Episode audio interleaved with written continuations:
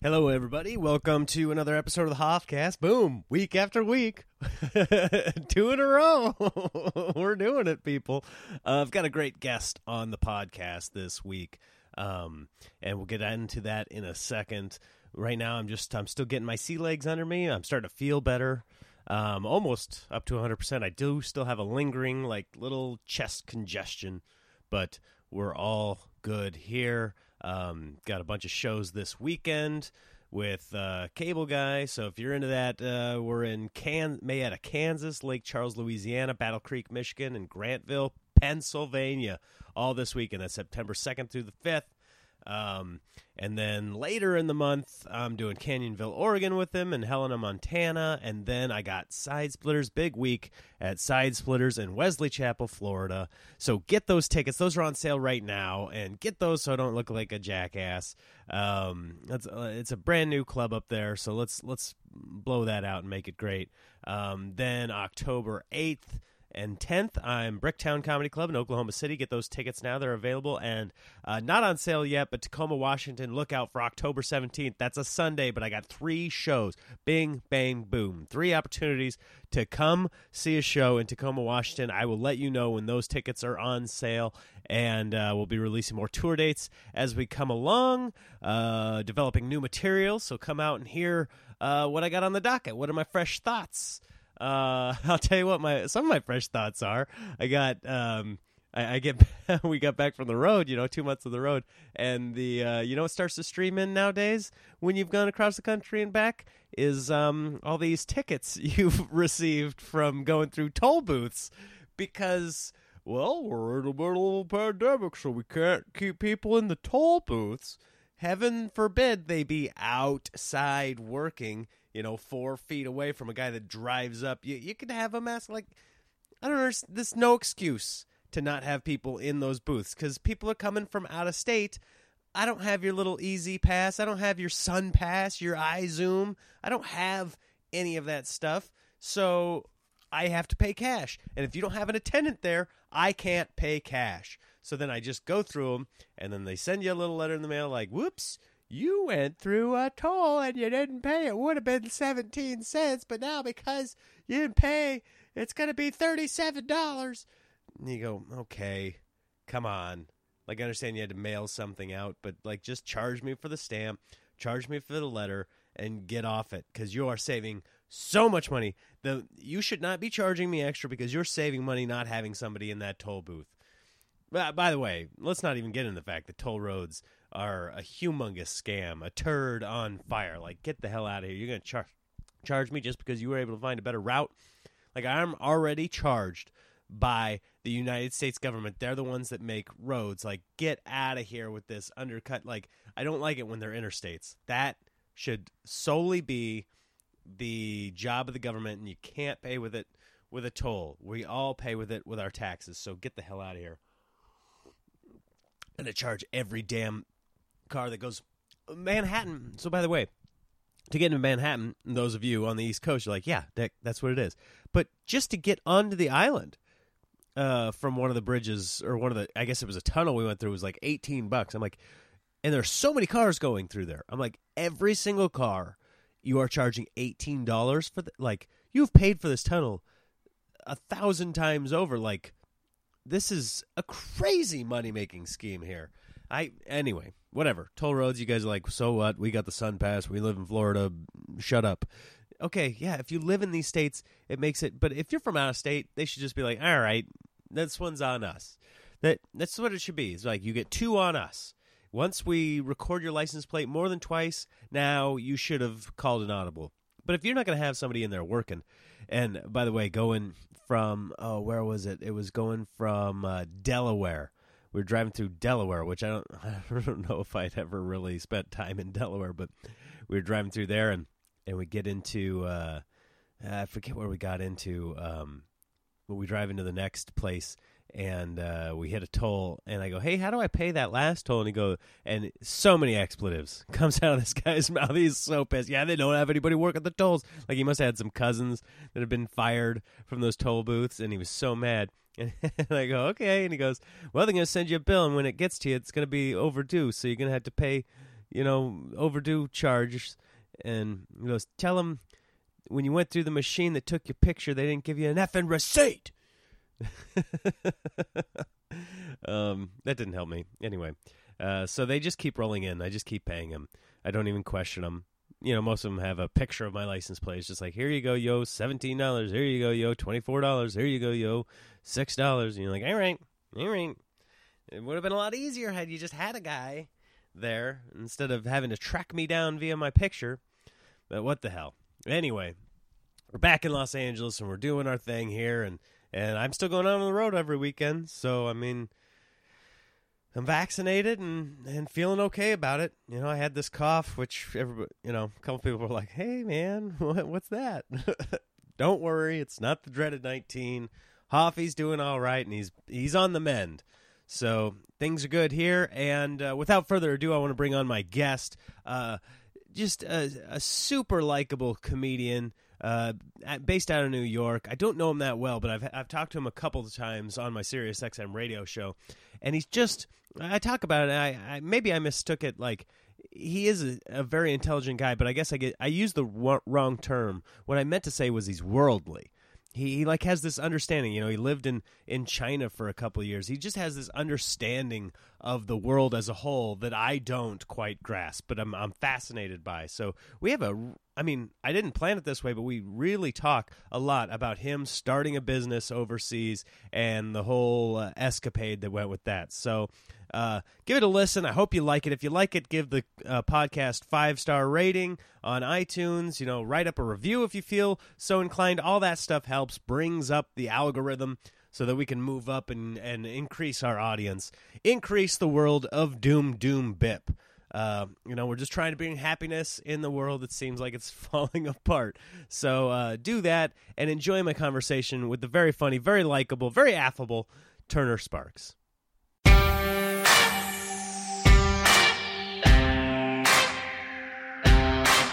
Doom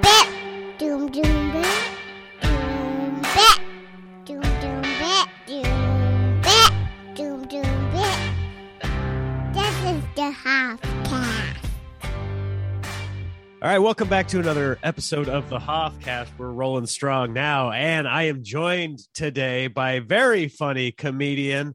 Uh, Turner Sparks is joining me via Zoom. How's it going, Turner? Good man. What's up? Thank you for having me. I Absolutely. talked to you on Larry's show multiple times, but multiple times, but not one on one here. So. I know this is a little bit different. it's like it's like uh, we're friends of friends, and then all of a sudden now we're getting together without the other friend. Yeah, feels a little weird.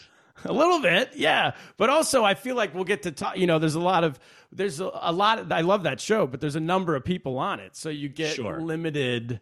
Uh, everybody gets a couple minutes, right? Exactly, exactly. And in that few minutes, and we're talking about uh, Larry the Cable Guy's show on uh, Sirius XM, which we both do from time to time. And uh, and in the limited time that I've gotten to know you on there, I was like, I got to have this guy on my podcast because we have lots of comics on there, and comics by and large are a smart bunch of people.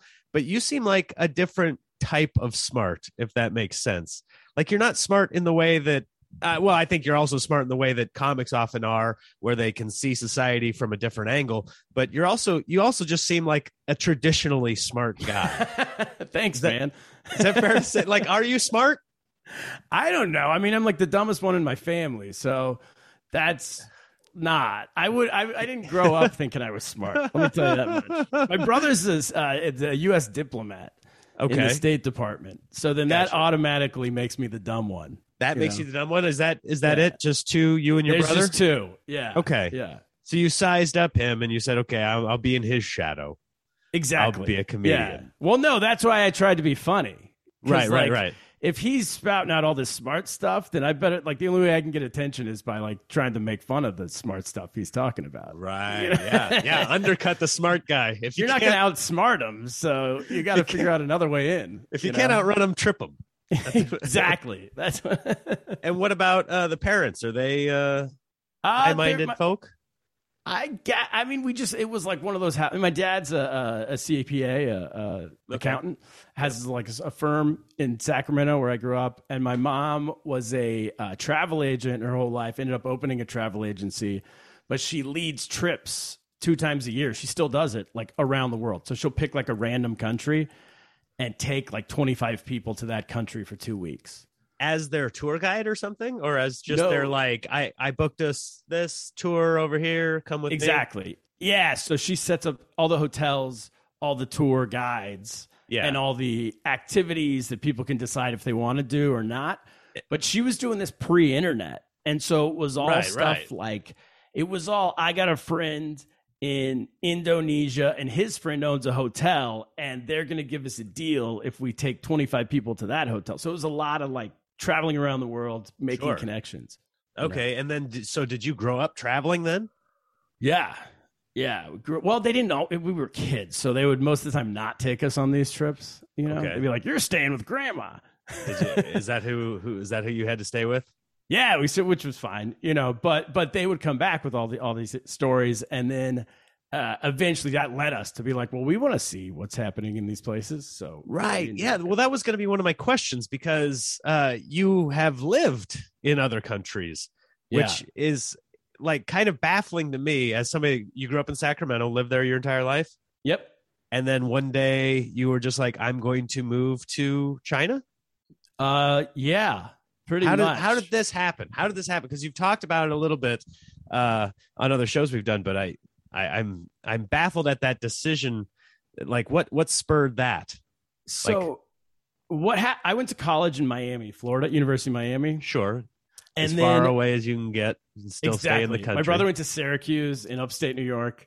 You're just getting the heck away. Yep. Yeah. I get it.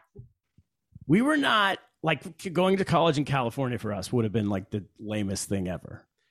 Yeah. I, well, I we grew up in grew up Nebraska. I went it. to school in Indiana. I was like, I just got to try something different. Try, exactly. Try something different. See different people. Like all the, we didn't, we were just like, well, if we go to school where everyone we knew from high school is going to school, then what's different from high school? Exactly. Yeah, And so we're like, let's try something else. And I went to Miami and it was all people from New Jersey and I loved it, you know. it was all New Jersey in the state of America. So then I did this thing called semester. My brother had done it first. This thing called semester at sea. oh in yeah, I had some friends that did that. Okay, yes, you go on a. It's like should be illegal, Uh, right. Right. It doesn't make sense. You go on a cruise ship around the world for a semester. Is go to- college dangerous? Let's put it on a boat.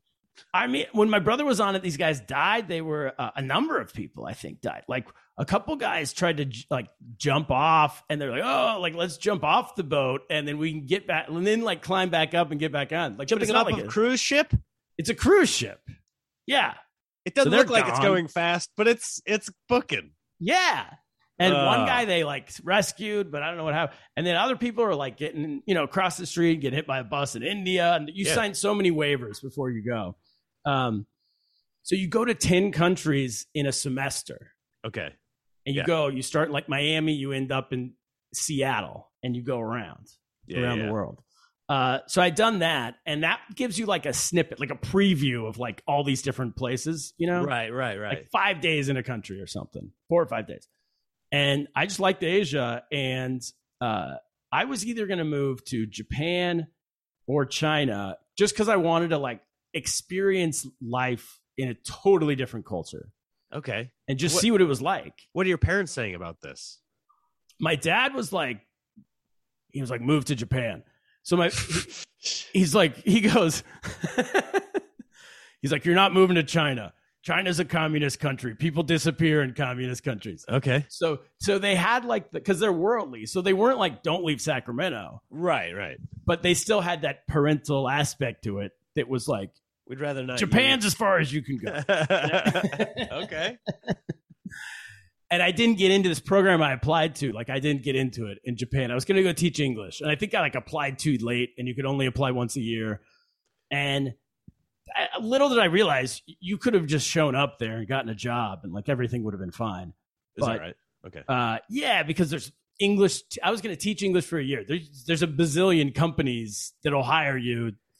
And not speaking a different language. You were going just you Yeah. only speak English, right? Or like at the time. At that time, I only spoke English. Yeah, okay. and high school Spanish. That's baffling to me that you think that people can teach someone another language without. I guess I mean I guess I taught my kids. They had zero language, and I there taught you them. go. But but it's that, with that's been a painstaking process. no, well, so what I did there there is a program that teaches you. It's like a five week intensive program Uh-huh. that teaches you how to teach English to people where you don't speak a common language. Okay. And there was one, so it's called TEFL, teaching English as a foreign language. Okay. And so you take that class and then it gives you like real basic knowledge. It's not enough, you know, Right, but right. it gives you basic knowledge and the certificate that like you're approved to do this. And then all these companies will hire you because you have that certificate, you know. Right. So I was going to do that, and there was one option to do it. You, you, I think San Diego State offered it as like a summer school class that you All could right. go take. And then I found this American lady in China who was offering it in China. All so right. the idea being, come take this in China, and you get to stay here for five weeks, included as like room and board and everything, you know. yeah. And then that gives you a preview of this country. And if after five weeks you don't like the country, you're not locked into any contract. You Yeah, get your certificate, on. You can move on to whatever country you want to use this same certificate around the world. Okay. I was like, that sounds good. It was American lady doing it. So I did that class in this random city called Suzhou, China. Against your dad's wishes. no, he settled on. Oh, you know what he settled on? So I was talking to my brother at that time, and he was like, I was like, I want to go to China, but he doesn't want me to go. And my brother's like, you know, he's an older brother. He's like, you know what? Dad's like a business guy. This is 2004. He's like, just tell him that like businesses, you're doing it. You want to learn the Chinese so you can do business one day. Okay. and sure. that it, or maybe International you have studies. that. Yeah, you have that option open to, to Right, do right. business. And that wasn't the case at all. I was like a journalism major. I didn't know what I wanted to do. I wanted to like go hang out. I wanted to continue college. I didn't want college to end. So Sure. the best way to do that is move to another country and teach English. Yeah, know? yeah, yeah. It's like another semester abroad, but you're getting paid for it, basically.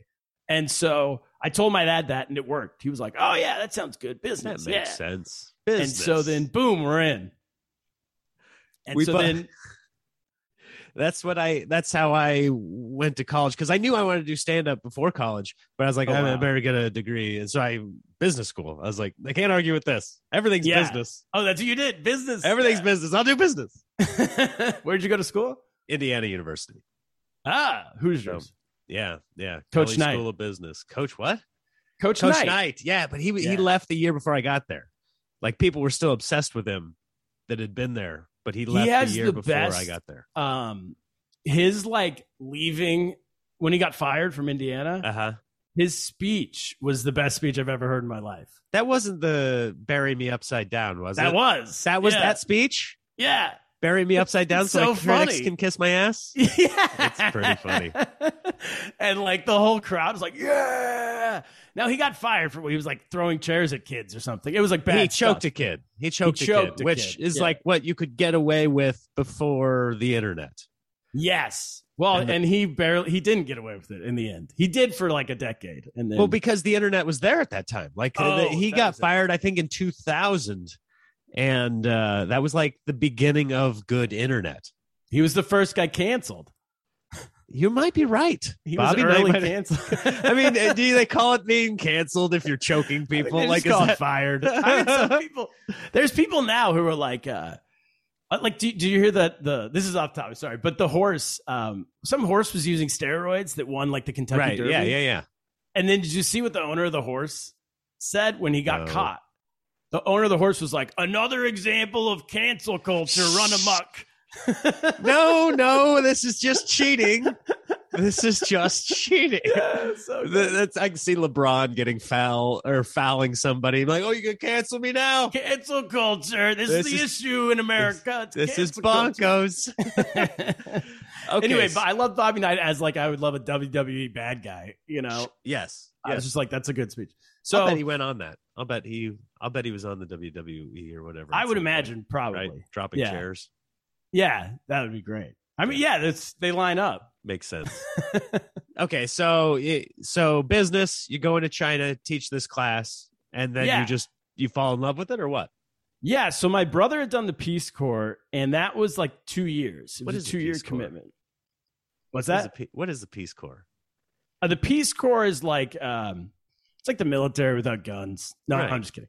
It's uh, you go and you you go. It's like a volunteer thing. They send you to some other country. The U.S. government does, and you do whatever missions they have. Not Some kind of humanitarian outreach. thing? humanitarian. You're rebuilding houses, or you're My brother was in Bulgaria and he was trying to get he his his job was to get internet connected to the city, the town he was living in. They hadn't had Okay. internet yet. Okay. So anyway, he was there for two years. And to me, I was like, I don't want to do the Peace Corps because I don't want two years seems too long. right, right. I want to go somewhere for like weeks. a year. Yeah, five weeks. And then if I like it, a year, and then Okay. I'm out, you know? And so I was, so I, we found this thing. So I went to China and um, I liked it. I liked the town. I was, I was in this city called Suzhou. That's where I took the class. Okay. And not only did I like it, but then they were sending at the, your last week of this class, all the training centers in town, the English teaching. Imagine the English schools like you would take guitar lessons in America. Okay. So it's not a school, like an actual, like you go to school, you know? Right, right. It's like a center where the teachers work and students come in for either one on one training or you might teach a small class like 10 kids. Yeah. But it's all at this, like, like music lessons would be, you know? Yeah. Just in some And- guy's basement. Some guy's basement. Patchouli burning. Yeah. Like, all Come on in, bro. Right on. Right Gonna on. learn Freebird. so uh they started so like the fourth week of this fifth week class, these schools kept com- keep coming in, like the boss from all these local schools, and they're recruiting us Okay. to come work for them. Right. Because what I didn't realize at the time is they had way more students wanting to take classes than they had access to teachers. Sure.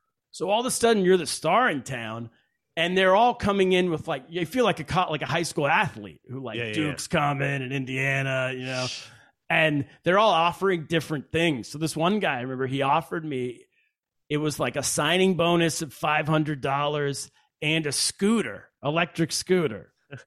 that he would Okay. buy for me if I can. And I was like, I'm in. You know, I I did like a LeBron announcement. I was like, I'm going to take my talents. Right, right. Put your hat on. School. It's just got a picture of a scooter. You're like, I'm going to scooter on, you. Like clapping around me. It's on local TV. nice. So I went. To, so I did that for a year, and um, I was going to leave at the end of the year, Right, right. and then about nine or ten months into that year, we decided to try this Mr. Softee ice cream truck business. Who's we? Yeah. Okay. So my roommate from college in Miami, Uh huh. his grandfather started Mr. Softee ice cream trucks. Okay. which is a East Coast brand, New York, New Jersey, all the way down to Florida. And they have like 700 ice cream trucks wow. up and down the East Coast. And it's the biggest ice cream truck brand in America. It's called Mr. Softee Softy. money. Softy money. It's there's a Eddie Murphy has a bit about the Mr. Softee truck. Right. Okay. That's Mr. Softee. That so he mentions no Mr. Softee. cream. He's like, you guys got the Mr. Softee man in your neighborhood. Well, I got Mr. Softee, you know. wow. And it's been around since the 50s. There's a layer, there's a Curb Your Enthusiasm episode about the Mr. Yeah, I've heard truck. it before. I have, you know, I don't didn't grow it's up on the East Coast, something if you grew this. up around it, you think everyone in the world knows it, and if you didn't, Right. I, I was like you. I'm like, I think I've I know it from pop culture, maybe. Sure. So, uh, So your college roommate is throwing like that's his pickup line to chicks. He's like, "Have you heard of Mr. Softee?" of course, Well, that's my papa. you like ice cream. you that like, truck hey, over little there?" girl, you like ice cream? Good God! All right. So, so you, so he's not living in China though. He's he's No. still in Miami or wherever the heck. yeah, he- he's New in the Jersey. U.S. New Jersey. and uh, he calls you up. He's like, "We should open up a truck." In yeah, China." he's like, hey, you ever thought of like doing business in China? Because at this point now it's like 2005, and Okay. these articles are starting to come out "Yeah, that hey, China is going to be the future of business, but it's very early. You know, sure, that's where that's where it's going to happen one day. And he was like, "Hey, what?" Or no, he was like, "Hey, let, we should do business." He was a business major, yeah, and I was a journalism major. So he's like, "Hey, we should do business," and I was like, "Okay." And he was our first idea was like, "What about handbags? Like you could buy all these knock." It was an illegal business. Our first concept. sure. There's fake Chanel bags that I can buy and send them back to you, and you can sell them for money on eBay. As you, know? do, yes. Yeah, you can sell them for money. And so we're like, ah, I don't know, that might be a little dicey. And then we're like, what about? So I, I don't know if he suggested or I did, but it's like, what about Mr. Softee? Why don't we try that? We're like, okay, let's figure out how to do that. So we got a third partner who was a, a Chinese guy I knew Okay, who we brought in because he at that time was like 30 years old. He had opened a cell, like a micro a chip microchip company for cell phones okay, and They were worth like right $40 now, everybody's ears just perked up. Microchip, where are you putting this? What Yeah, is microchip going? Is it in the I can trust. Yeah, I can tell you this. He was putting them. this is 2004. Uh, The motherboards, you know, the green little boards. Yeah, yeah, yeah. So he was putting. This is pre iPhone. So he was selling them to like Nokia and every single random cell phone company that doesn't exist anymore. Right, right. Anyway, he was a good business guy, and we're 23 years old, and he's 30. So to us, he's like, Right. He knows what he's doing. He's older. Yeah. So the three of us decide to give Mr. Softee a go. And um it worked. So we opened a Mr. Softee truck. Now, it, are you able to do this because of your uh, roommate's connections? Like, Grandpa's like, "Yeah, go ahead, use the name, whatever you want," Oh. or, or did you had that had it been sold at that point? You had to still like pay franchise fees. What? Yeah. that works. So we came up with the idea and I was like, oh, this is gonna be great. Like Alex's dad, Alex is the guy in Miami. His dad, Jim Conway, he's just gonna like give us the business. Right, right. Because why wouldn't he? You know? Sure. And then we went and met with him. We flew to New Jersey. So Jeffrey Size, the Chinese guy. So the three of us uh, flew to New Jersey and had a meeting with him. Jim Conway, Mr. Softee. Mr. And- Softee himself. Yeah. So the grandfather started it and then retired, and his son took over. Right. Sure. So that's my friend's dad, Mr. Softee Jr. will see you now. Mr. Softee Jr. and uh, we had a meeting with him, and I was like, "All right, here's the plan. Here's what our market looks like in our city. There's eight million people. There's zero ice cream trucks. There's zero ice cream trucks in the country." Yeah. and but but also all like uh McDonald's at that time was super popular.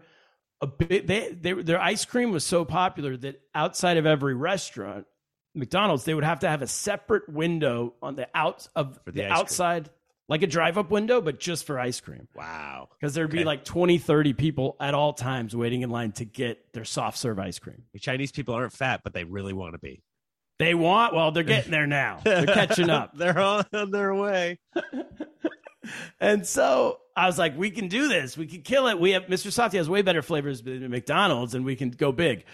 And he's like, hey, sounds great. Uh, I have so my idea was he would pay for it, and we'd be like his general managers, you know. Sure. Yeah. Me with zero business background, no business degree in college.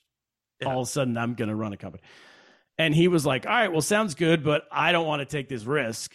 But if you guys want to do it, you can buy the franchise rights for me, from me. And I was like, ah, okay. And then he gave us like a super good deal Sure. on buying it. And we put together some money, like the three of us, and bought. And he also let us pay it out over a really long, like 10 years. Yeah, yeah, yeah. And so we're like, so it was low risk or going in. And so we're like, yeah, let's do it. The three of us started a company, um, learned all about like we based it in Nevada because taxes were lower. And then that company opened our Chinese company. So we're learning all this crazy international business stuff. Started it, got all the gov- the local government. Jeffrey Sy got the local government to approve all of our contract, all of our um, whatever permits and everything. And we started a truck in 2007. We opened our first truck, and it just like exploded. Sure. Like I wouldn't even say overnight. Like the second we put it on the street, there was a line of 20 people waiting to get ice cream. That's so strange to me because ice cream trucks, when they come up, are sketchy in America, and we know what they are. Like we know, like it pulls up, and I know what it is, but it's still it's got that you know whatever the song is that it's Yeah. playing, and you, it's always like some guy with a little window that he opens up. You're like, ah, you're probably molesting people, but I Yes. I am hungry. Like how Or you're selling a place- drugs in at a place minimum. where exactly yeah or he's panhandling something else but in a place like china where this doesn't exist day one you're beep beep beep beep they just come up and start buying are they looking at Like- you like what in the world second one, they come up and start buying. So we had this grand opening party that the guys from Mr. In America all flew out for. And we took, we had, uh, invited some local media, took a bunch of pictures, shot off some confetti. right right And then the truck drove away to its first spot, which is a tourist, a lake in the middle of town that has this like laser light water show, Vegas level thing every single Okay. night at 7 p.m. So we drove straight to that. We parked, and then we had to have uh, both windows open. Normally, an ice cream truck has one window open. Right, right. We opened both windows because there were so many people, and we had 20 people lined up on each side of the window. Wow. And we had normally an ice cream truck has one person working on it. We had two because we had the guy. No, I think we even had three on that first night, and it was the guy just literally pulling out cones Yeah. the guy taking everyone's money and then someone the guy pulling out cones would hand the cone to somebody else he would dip it in the chocolate or whatever put sprinkles on it whatever Right. it might be and i i think we sold like 3000 cones in three hours the first Holy night smokes. yeah and what we learned so backing up a little bit when i went to get all these permits i had to go meet with government officials with jeffrey tsai we'd go to all these government and they were all old guys old chinese guys didn't Right, speak right. speaking from the old like the old communist kind of regime you know Okay. and didn't speak English, didn't know much about Western culture at all, didn't didn't care. It's like smoking cigarettes during the meeting indoors.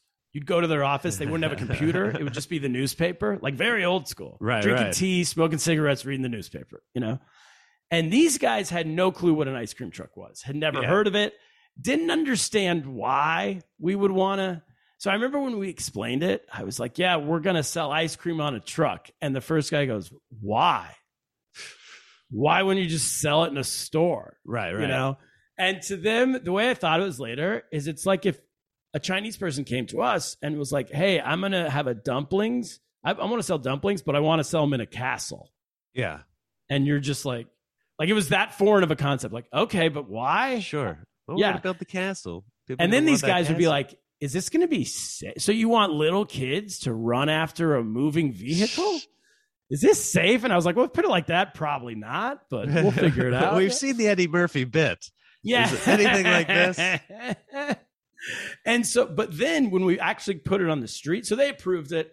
Then when we put it on the street, it was the exact opposite with the with the younger generation. They all knew what it was, and we found out later that they had spent their lives watching. If you're 30 years old or younger at that time, you spent your life watching American movies, taking in American pop culture. They all knew it from pop Yeah, yeah, culture yeah.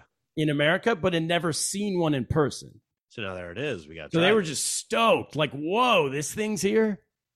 okay. So day one, you're blowing up. Are you in the truck? Are you one of the guys working the truck? I was standing outside. Uh, no, not day one, I, but I was day two, and and I would go on it at least once or twice a week. Okay. Thereafter that day going forward for the first few years. Wow. And so it's crushing. So you're looking at and you're just you know rubbing your hands together like Ebenezer yes, Scrooge. we're Scrooge McDucking it. Yeah, we're swimming through gold. Imagining. and so how long? So that's truck one. I assume there are other trucks that came along. Yeah. So based off of truck one, we ran truck one for a year and then went and raised money. Okay. So that was just our money. The three of us put money together, you know, build Gotcha. a truck. We did that for about nine months and then put together a plan, raised a bunch of money from people who were, like, we're going to take this big, you know. Yeah. We raised money and that got us to up to um, 12 trucks. Gotcha. So And- Mr. Softee Jr. at this point was not like, okay, that's proof of concept. Let me fund this for you guys. You went outside of that. We went outside of that. Yeah, yeah, yeah. He still was. Yeah, but we had a number of people. It was it was very it was pretty easy. But we also because we had a year of of proof, as you said, yeah. proof of concept. Yeah, and this now is like 2008. The Olympics have just happened or about to happen, and this is when the world kind of learned about China as took it seriously as a business world Right. as a business place, like not just in the know business people, but like the average person. I remember when I moved there in 2004, I would go home and tell people, and they'd be like, "Why? What? Why did you move to China? What? What's Right, Chi-" right. like?" It, to them, it's rice paddies, you know. Yeah. By 2008, everybody's like, "Whoa, smart move! That's it's taken off." Yeah, and uh, so we're doing that. Raise money, build whatever, 10 more trucks, something like that. Open two stores and 10 trucks. That's what we had. So Okay. 12 units total. And uh and it was all going great. And we did that from 2008 to about 2012 with no real problem. And you're thinking in your head, is this your life now? Yes. And Yeah. stand up hadn't started yet? I started stand up as a hobby. I started an open mic er, the end of 2009, early 2010 In China. in China in the town I was living in. You started comedy in China. both in in more ways than one. So I started my comedy career in China and I started the first ever comedy scene in China. Holy China. smokes. Okay. All right. Yeah. right, so- Unknowingly. the second part I didn't know until years later. Gotcha. So you started this truck in 2007. Two years later, you started comedy as a hobby. But you're Yeah. thinking, this truck is my business. This is my life. I am the Chinese Yes. Softee. Yeah, yeah. And the only issue I saw going forward was that um, getting permit, you had to get permit city by city and sometimes even district by district. Okay. So there might be six districts in a city. Think of like Right. neighborhoods, and everyone has their own little local government. And we're trying to figure out a way to get some umbrella permit. And that might mean by 2011 12, we're thinking partner with a real estate company or with some big connected Chinese company that's connected Right. to the government that's dealt with all these bureaus before and can give us an over overall overreaching permit. Gotcha. Because going one by one is is tough. It's a lot yeah, of yeah. You're meeting with a lot of guys drinking tea, smoking cigarettes, reading the paper. Yeah, and every single one they've never heard of it, and they're like, "Why would we do this?" And a lot of them aren't as friendly as the n- neighborhood we st- started out in, so they Sure. might want to pay off to be able to do it or something like Is that. that a real thing? Payoff? Oh yeah, yeah. yeah, so you're just sure. like sitting there stacking. What is it? uh, it's the yuan, Yuan? Y U A N. Yeah, Okay. So you're just like putting that there till they stop smoking their. Till they stop taking a drag of the current cigarette. uh, we didn't have to because the neighborhood we start, we, but it was more like the neighborhood we started out in was a biz, was a like a forward thinking Sure. neighborhood, they, got, which is they got the laser lake. They got the laser lake. Yeah, they flew in people from Vegas to build that laser like They wanted to be on the international map as like an Okay. upcoming city. So we sold them Softee that way. We're like, we're going to start here instead of Shanghai or Beijing. So you have the first ice cream truck. So that was enough in 2007. The guys were like, that sounds cool. That's going to get us some good press internationally. Let's do it. you Yeah. know? And it did. We were in the New York Times and all kinds of stuff. So, um, anyway, so should we get to when they became an issue? Yeah, let's. What I mean, you're not there anymore. Yeah. So Let's figure it out. 2012, the guys that had that had approved us locally in 2007 have now retired. Most Okay. of them. Yes. These new people have come in. We don't have any connection with them. I was not paying them off. I was not bribing them. I probably should have been okay. in some way. Um, and I wasn't. I was just kind of focused on, well, the business is going great.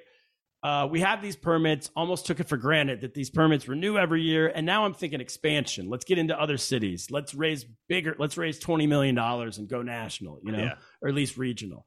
And these guys I hadn't really made a, sh- a tight connection with, the local guys. And now they're going, well, they see this truck making money. Right? Yeah. And they're like, "Who's how's he making money?" They go, "Oh, we gave him money. We gave him permits five years ago." Well, who gives him the permits? Like, well, now we, we're the ones who give him the permits. Right, they're like, right. all right, well, this foreign guy, why don't we just not give him permits? And we can build these trucks and we can have our relatives, our cousins drive these trucks around the city. Right. Right. And so that's kind of in over the course of two years, that's what they did. So step one is they sent guys to work for us who we hired because we were always kind of hiring people who then copied Did you know they were those guys at the time No. when you hired them? So these are just know. guys that needed a job. You're like, yeah, you seem good. Come, come, on in. come drive an ice cream truck. but Yeah, they yeah, yeah. were connected to the government. We found out later on. Yeah. Okay. So these guys came and worked for us, and then we started. Um, they started stealing from us, Sure. and As you started. We started catching them. Yeah, uh, with whatever you know, they're putting, they're selling an ice cream cone and putting the money in their pocket instead of in the cash, instead of in the cash register, Right, stuff like right. that. We catch them, we fire them one by one, and as we're firing them, two weeks later, they're popping up in an ice cream truck that looks like our truck, parked right next to our truck. Yeah. And I know it takes two months to build these trucks. Sure. like, How'd you do this in two weeks? And where'd you get the money from to do this? You Yeah. know? And so we started reporting them to the government, being like, hey, we have permits. These people don't have permits. So you probably want to just police your own neighborhood. Yeah. And they weren't policing the neighborhood. And we're like, wow, how'd they get the money? How'd they do it in two weeks? Why isn't the government stopping them? And then boom, I got a call one day from a contact of mine in the government. And he said, hey, man, you might want to think about closing down your business. Uh, I was in a meeting. These guys are related to the government, and your permits are going to be going away very soon. They're going to st- take your permit away. So you're now not competing Sure. with Yep. the people who we put in. Right. And that's what ended up happening. Looking back, was there Yeah. anything like over that court? You said the new guys came in in government and over the course of two years, then that happened. Was there any time looking back on it where you were like, oh, they were trying to get me to grease the tracks or something like, and they just show up at the Hmm. truck and be like, oh, things are going well, huh? So there was one, yeah. well. there was one thing in particular that I don't know um, if these were all the same people, but I did get called into the tax bureau office Okay. at one. And this guy, so we had an ice cream truck that parked outside. It just parked in a city center area, right? Like a downtown area, Yeah. and was super popular. Always had 20 people outside of it. At lunchtime, everybody would flood out of the offices and come and get ice cream. Yeah. And the tax bureau main office was in one of those towers in that neighborhood. And the guy called me one day and he goes, Hey, I need you to come to meet me at my office. I never heard from this guy before. Okay. So I'm like, okay. So I go down to his office and I take a, uh, someone who worked with me with worked with us with me, and he said, But said, you're fluent "Hey, at this point, so you're cool. Like I you- am, but I always take a backup, especially if it's like if it's technical business something. I don't understand our tax language in America, so I can't Yeah. imagine ex- understanding what the tax That guy's saying and in China. A lot of times you have this thing if you if you speak a second language where if you're casually hanging out at a bar with somebody and they they're telling you a million things and you might understand 75% of it but you're still kind of you're going yeah yeah yeah yeah sounds good sounds good sounds good and then every once in a while you realize you agreed to something that you didn't Sure. realize you were agreeing to Yeah. and it usually it's like oh that's why the fajitas are on the table you know Yes, sure. but if you're at a tax bureau meeting, you don't want to be agreeing to something that you don't know you're agreeing to. Exactly. Okay. Right? So I take someone for backup. And the guy says to me, he goes, All right, so we have evidence that um, you've been cheating on your taxes. Oh, Um, but, which is not true. We had not, I paid every tax dollar. Right, like, right, okay. But here's the thing most people in our, the business environment I was in cheated on their taxes sure. very common. And then what also was very common is this guy would just cold call companies and be like, "You're cheating on your taxes." And then they would say, "Okay, okay, how much do I owe you?" How and he would say, take? hundred thousand dollars." And they'd say, "What if I give you twenty thousand? And he's like, "We have a deal." You know, Oh, okay. So you're cheating on your taxes, and you say, and what do you? How do you handle it? I say I'm not cheating, but feel free to prove me wrong. How do you think I'm cheating? Where's your evidence? Yeah. And he says, Well, I see your ice cream truck downstairs, and it has uh, like 20 people at all times waiting to get ice cream. Right. And I did the math. And if 20 times however many hours you work in a day times 365, you're not paying as much in taxes as you should be paying. Which, by the way, is not the government's job to sit there and estimate this is how many Not at people are in line. I've like, extrapolated that. How- I'm like, this is insane. This is one So truck. that's for we- sure a shakedown. Uh, for sure. we have 12 outlets. We had other outlets that weren't making any money. All the money funnels back to the same head office that you pay Right. taxes not based off of one truck, but off overall expenses. You never get a letter from the government like, we've seen the Softee truck, I 20 mean, people, you're open eight hours a day. Yeah. And we also you have a headquarters that has, you know, you have to pay rent. That, Yes, that- you've got that investors. Offsets, yeah, that all offsets tax dollars. And so I was just like, oh, well then no. I mean, we're not. I was like, we're not anyway, but we're not. He's like, well, and then I was like, we're not, we're not doing this. We're not cheating on taxes. Yeah. Um, and your calculations are wrong. Can I go now? And he was like, well, honestly, I just want to be friends. And he This goes, is what he said. Oh, This that is, what he says. oh. Yeah. And he goes, I'm just looking for a way for you and I to be friends and for us to work better together going forward. And so, And- are you understanding this, or At is that point, I'm understanding. I'm understanding at that point. And I went, oh, and I was pissed. Sure. And I was like, yeah, I don't know, man. I don't know if we're going to be friends, but if you want to do, if you want to audit me or something, come audit me. Yeah. I got to get back to work. It's a busy day. Can I leave? And he was like, okay, you can leave. And And two years later, no, no more by the way, then we did get audited every year from then on. Yeah. And we never cheated on our taxes, but they were at our office for three weeks at a time every single year, checking through everything. And eventually, and so what I think is that was probably an opportunity to give him maybe like a thousand US dollars right. and then have an ally going forward. Looking back on it, that's just the way business was done. Yeah. And I probably could have done that. I probably should have done that with the other government guys. The guys who gave us the permits in 2007, they never asked for anything. They would also call me sometimes, the old grandpa guys. They'd be like, hey, my granddaughter, I took her. She loves your ice cream truck. And I told her that I'm the one who approved you and she's so excited and this is great, you know? And I would just take those calls and be, oh, that's cool, thanks. But I never took them out to dinner and stuff like that. Yeah, yeah. I wonder if just some free ice cream might have made this problem go away. I wonder if Maybe when the guy yeah. wanted to be your friend, you could have been like, "Well, here's a special little card. You show this at any of our 16 locations, and you get a free cone." I know. Probably stuff like that. I mean, looking back, it was I was th- I was coming in with like this American mind of clean business, and Yeah. that was like a square peg in a round hole. You know, Is It that an wasn't the way- American mind is clean business? Well, Is I don't know. I, I didn't know anything about Sure. business. I didn't have a business degree, so who knows? That's what I had funny. seen on TV is like we don't. Was there any problem ever between so your buddy from Miami, Mr. Yeah. Softee the third? Yes. Uh, was he? Did he ever spend time in China, or was he just the the U.S. liaison? So he would business. come out. He never lived there. He would come out uh, at least once or twice a year For a and ribbon stay for cutting? a while. What's that? for ribbon cutting? for ribbon cuttings. Yeah, shake Yes. hands, kiss babies, Okay. that kind of stuff. Um, but no, he would also he was big on.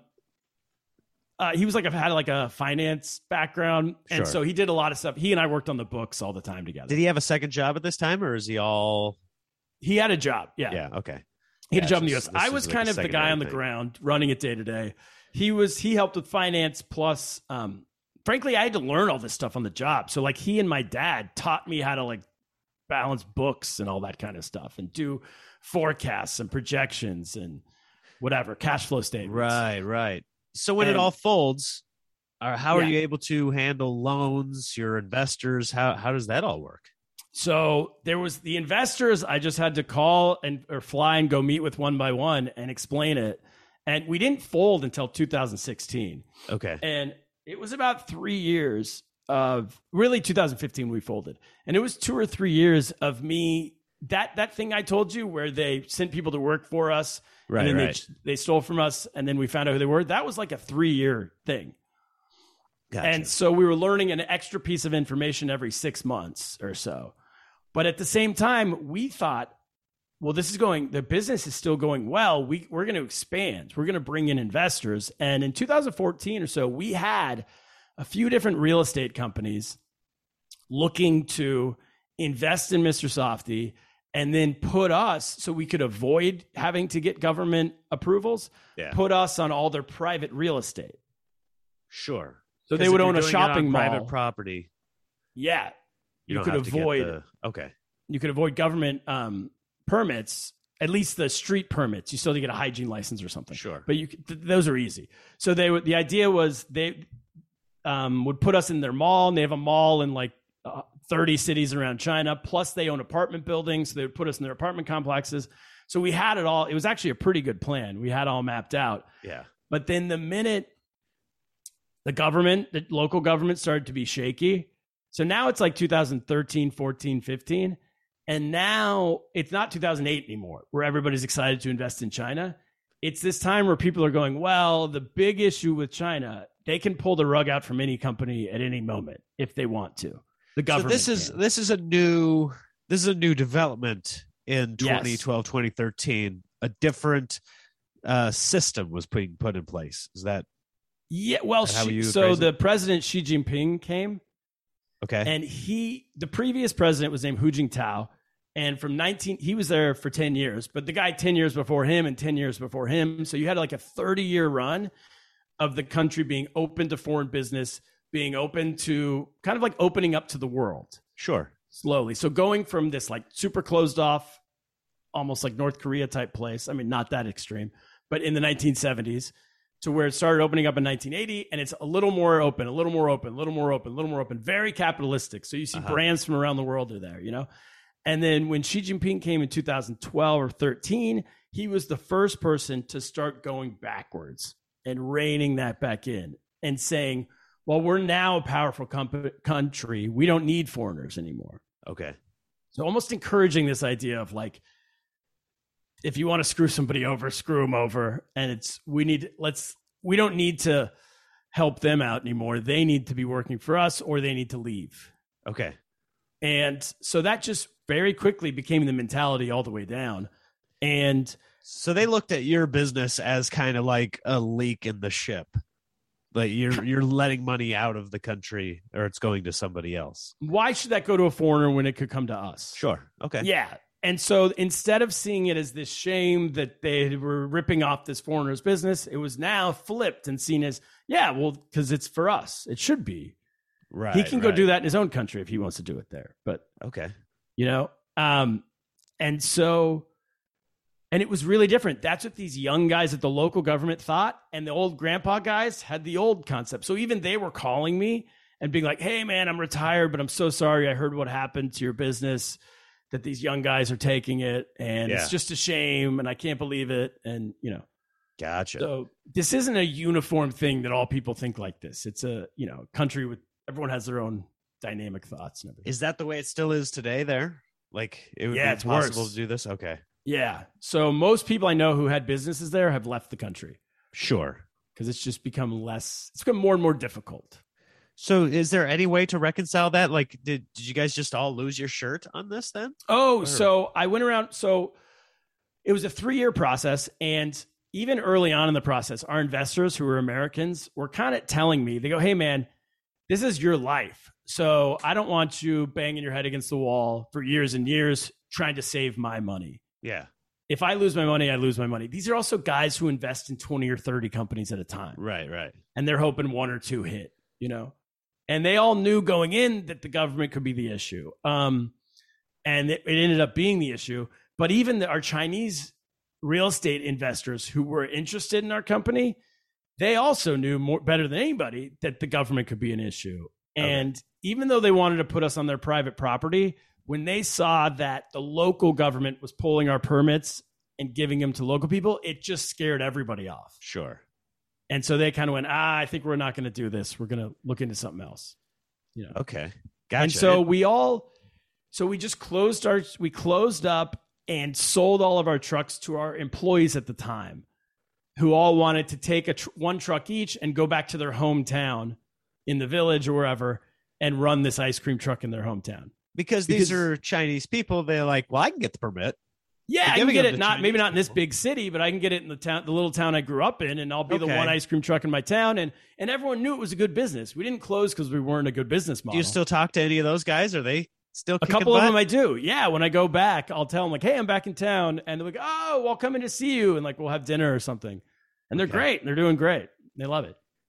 do you does your time in China and I don't want to open up a whole big can of worms here, but does, has your time in China opened up any perspective on like what what the whole world went through here with like the the Wuhan lab and stuff like that? Does it feel like it felt like there was some secrecy there and still is? And does Yeah. it feel like did you feel like you had a unique perspective on that or anything?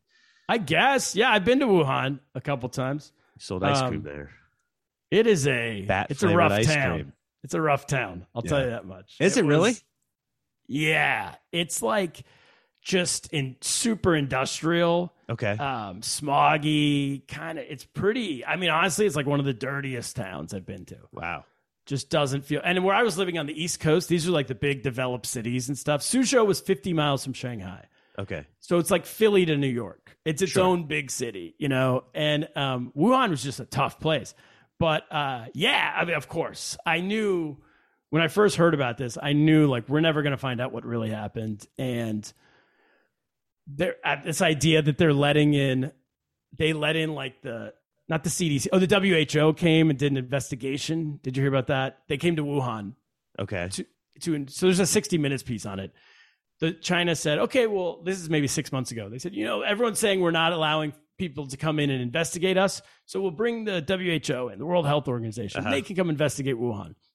And then they got there, but then the WHO said they were only allowed to see what their they had escorts everywhere, and they were only allowed to see what the escorts would show them and they weren't allowed to do any investigating actually it was they were handed a self-investigation that the Sure. team the chinese team did Well, we looked themselves. into it. We didn't find anything. well and then the who was like yep seems clear to us and so they cleared them of all wrongdoing based off of that meeting you know The WHO wasn't like, well, asterisk on this. no they gave it their because full the blessing. who has the who has a lot of funding coming from china Okay.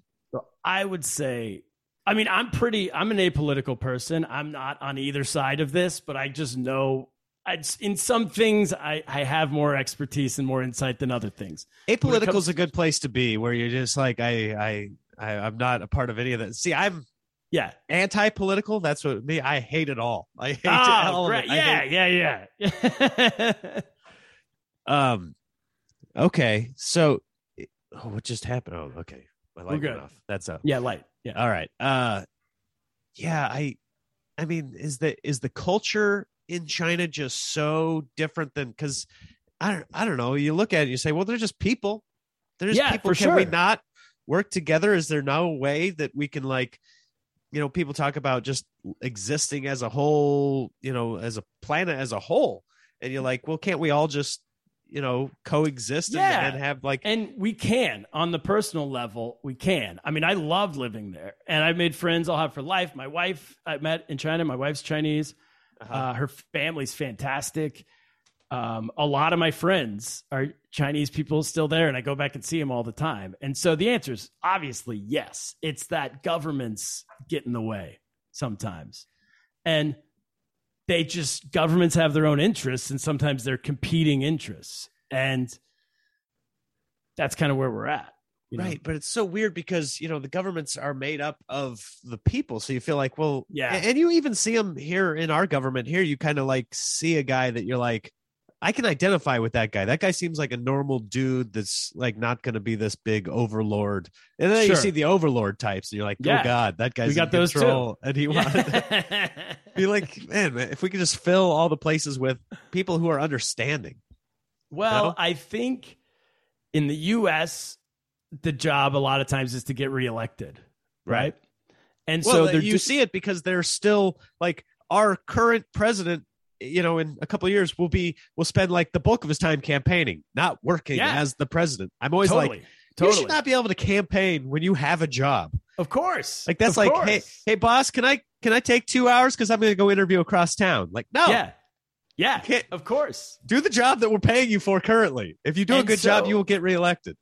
Yeah, and that's like half the countries in the world that their po- the, the jobs to get reelected, and the other half of the world has dictators, Right. and those dictators aren't worried about get, aren't worried about getting reelected. But it's much more serious for them because if they ever lose power, they have a lot of enemies who will either want them want them out of the country or want them gone. Right, right. You know, so it's even more intense for those guys. And right. Dictators don't just like get the treatment of like a former president. No, they don't get a pension. I, I don't think there's any pension for a former dictator. Get know? invited to the new like the weddings and the, and the ceremonies. They're not doing five hundred thousand dollar a night speeches. You know, they're just on the run for their lives, and so it's even more intense for them. So they're even more acting off of self interest. Sure. And they might have been a regular person at some point but now they're going well if this lab leak if it gets out that i was the one who messed this up i might lose the support of my own people and then lose the support and then someone else might come along and want me out Right. Right. so it becomes irrational Is there ever any fear about you say you go back to China, you know, several times. Is there ever any fear of unsafety there? Like being an uh, American? is- no there's no unrest between the Chinese people and Americans. There's no no no not at all no Okay. um it's super super welcoming Okay. So it's everybody is inviting you. I mean, even when I first got there, people are inviting you to their house for dinner, um, telling you like they're very concerned that your family's not there. That's a big one. Like you came here, and now at the time I was 22. Well, yeah, you look like a child. I don't But know I how old you are now. You look like you're yeah, 12 talking to me here. So I I gotta imagine a decade. so it's a ago. lot of people being like, "You're here all alone." Why are you I'm here? like, yeah, Where well, are I'm your parents? Where are your parents, little child? Yeah, it's a lot of that, and they go, "Well, you don't have," and they also the bit so like, "Oh, well, come to our house for if you need anything. Do you know? Do you, if you need to do laundry Wow. or whatever, you know, like." And another big thing is Chinese New Year is like their Christmas, meaning like families get together and everything, Yeah. and they will not let you have Chinese New Year by yourself. Okay. Just like we, even if it's not my holiday. So to me, I'm like, I'm fine. I- It's not my holiday, you know. Right. Even when I was single, and um, but to them, it's like if you were like, you can't have Christmas by yourself. Why don't have, Right. come, come have Christmas with our family? And a Chinese person going, Why don't, what do I care about Christmas? Sure. I'm fine, you know.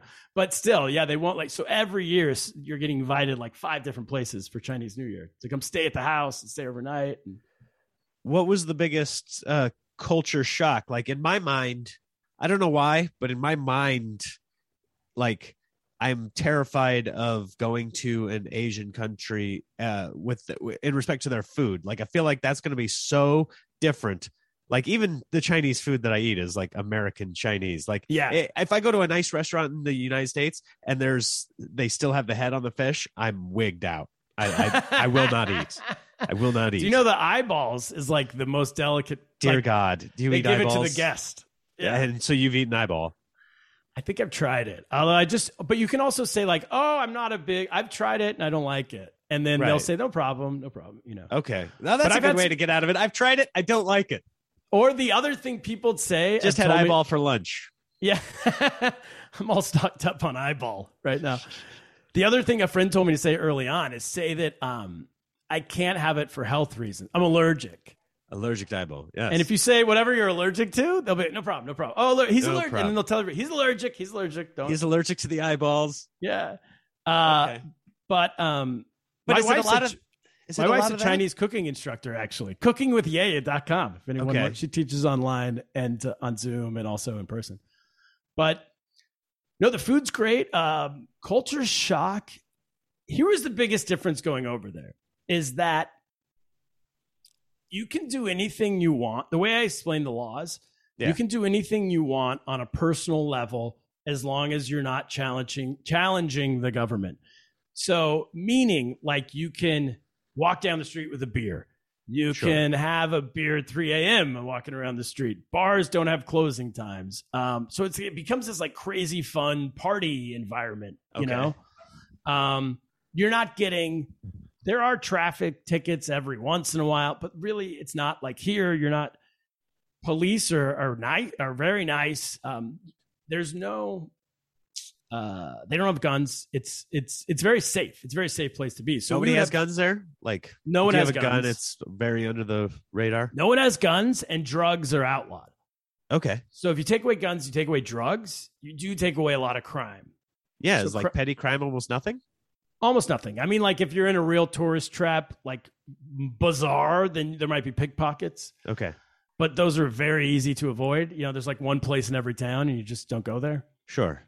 Um, beyond that, everything's cool. You know, and so Wow. that's that's a big thing. Like comedians would finish a show, and we'd hang out till two in the morning, and they'd be like, "Well, my my uh, hotel's five blocks away. Is it safe?" And we're like, "It's safe to walk across the whole city Wow. this time of night." Yeah, Yeah. we didn't even get into the comedy club, and I, I don't want to touch it because I know we don't have enough time for it. Yeah, Uh, I've got a couple more questions for you. I, I really appreciate you sitting down and taking the time with me, and I want to make sure that uh, everybody knows about uh, your your big tour coming up, yes, Double Happiness Tour.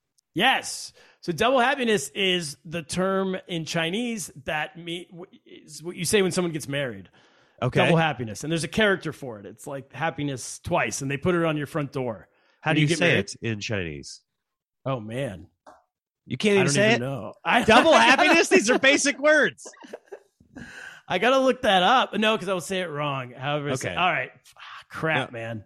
Oh, I don't remember how to say it. Uh, Double happiness. Okay. There's double happiness. but also it's my second tour. It's my second album, and uh, and it, the hour is about my wife and I stuck in uh, a one bedroom apartment in Brooklyn, New York, for the last fifteen months of a Cool. pandemic, Yeah. and that's what the hour is about. So I'll be going uh, September sixteenth in Hyenas Comedy Club in Dallas. Okay. uh, October eighteenth to twenty fourth in Las Vegas at the Laugh Factory with Tom Rhodes. Doing Nice. Tom Oh, I love Tom. and then uh yeah he's awesome december 3rd and 4th alameda comedy club in the bay area and november 10th punchline sacramento and then a bunch of country clubs in between them like a million so if you belong to a country club i might be coming Watch out for Turner yeah uh, when you're coming on the 18th green. Uh, look for him on the Double Happiness Tour, uh, turnersparks.com. that's it yeah all tickets are available there And Sparks, is that a real name? that's my name this is your name? That's your real- mom and dad are Mr. name. and Mrs. Sparks? it's a stage name and a real name yes Wow. yeah that's Mr. a pretty doggone good name. Thanks man to be real. All right, last couple questions. I, I love that the, your tour is called the Double Happiness. By the way, that's that's sort of a theme of this podcast. Is like when the wheels are falling off the world, we're just gonna enjoy it. We're gonna exactly that's Uh, also the meaning yeah you know the uh so um what's the what's the best advice you've ever gotten can Um, you pinpoint anything and you can take your time comedy advice or no any advice? any just advice that you think about like a couple times a year that you're like oh i should do this because that that that turned a crank in my head that made me see that i should go this way Well, there is comedy. Can I go with comedy Yeah, advice? go with comedy. There's one I think about a lot, which Yeah. is that uh, I did. I heard it on a podcast. It was not told to me, but Brian Regan said that um, this actually made me improve a lot as a comedian. He said your job, if you're on a showcase or whatever, you know, your job is not necessarily to kill, because some some rooms it's impossible. Sure. Right. Yep. But the job is to leave the room in a better place than you found the room. okay So bring it up a level, right? So Yeah. there are shows. I mean, I live in New York, you live in LA. We're doing a million shows locally all the time. There's time sometimes you walk into a room and everyone's it's not going well. right Right? right And I when I first got to New York, I was trying to I would get I'd be like, "Okay, I'm going to be the one. I'm going to kill this room." yep, yep. And then you tell your first joke and it barely hits and then you're like disappointed and then it goes off the rails because you're not feeling good about what you're doing. And now I just I'm I'm calm in that. I go my job at the, the first if the, if the room hasn't laughed once yet, then they're not going to laugh on the first joke, or they might Yeah. you might get a chuckle, and then you get a little more the next joke, and a little more and a little more, and you leave it well, right? Right. Well, I feel like that's a life philosophy that's been like whittled down to comedy, but I feel I like you could is. you could push that out to anything. Just leave the Yeah. world a better place than you found it. You know, the, that type. Of Yeah, thing. yeah, Like, yeah, exactly. to cure all the things, but you know, be nice to the person next to you and all that. Okay, I like that. Nice job. And the other Brian one, which goes along with that, is use the tools you have to make to make your community better, right? sure. Yeah. Yeah. No. so I go to a church in a Presbyterian church, and the minister was like, I grew up "It's a very like, oh yeah, Yep. yeah." So I go to First Church of Brooklyn. Presbyterian Church, and our minister uh, was. I was talking about. I do this like Friday night Zoom comedy show. It's actually we're still doing it. It's called the Living Room Show, Okay, free nice. on Zoom, and she found out about it and started telling everyone to watch. And I was talking to her one day, and I was like, you know, like she's a, a, a black lady and is very involved in all the stuff last summer with the, the Black Lives Matter and everything. Yeah. And in kind of like, she's doing a bazillion things. And I was like telling her, I was like, I don't feel bad. Like I'm doing nothing. And she's like, well, you're not doing nothing. You're doing this Friday night show for free where you bring happiness. That's what, how your, your tools that can help when people Oh, are stuck in their house. Yeah. And I don't know. That made me feel. I don't know if Made it's a you feel better about or your not, it made me feel better. the, the small amount that I'm moving Yeah. the needle made me feel good about that. and it, it can be life can be overwhelming. So right. So it's figure out your little corner where you can help in and do that. Right. The uh I, I just read something the other day and I I haven't talked about it on the podcast yet, but it, it kind of fits with uh it, it was advice that I just read the other day on an investing article, but it gave a Chinese proverb, so it kind of fits in here with Oh, this. cool. And it was the uh it's the best time to plant a tree was 20 years ago. The second best time is today. And I just ah. Oh. kind of like that. It's like That's Yeah, great. you should have been doing things before because I I procrastinate all the time. and so I'm like, and I always feel bad about, and then I just let it keep going.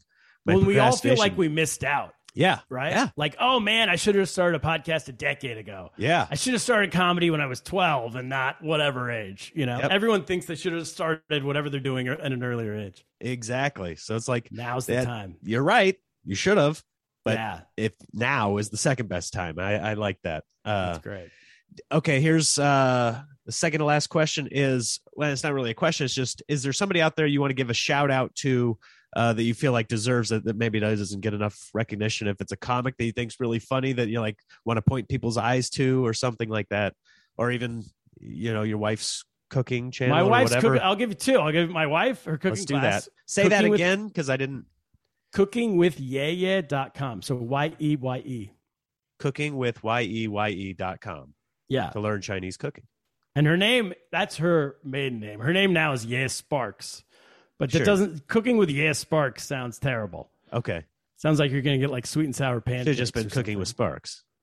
Yeah, but it doesn't sound Chinese enough. You want Sure, to okay. She, she does Chinese cooking. I'm sorry. Okay, Yeah. gotcha. Her. And then I love Jared Freed. Do you know Jared? I I know of him. I don't. I've never met him. He's one of the best comedians in New York City. And F R I E D, right? yes. Oh, Okay. yes, I think so. Jared Uh, Freed. Jared Freed is fantastic. It's his crowds are awesome. It's just like down the middle comedy that's hilarious, and I've I've never seen him not just destroy. It's Awesome. great. Yeah, check out Jared.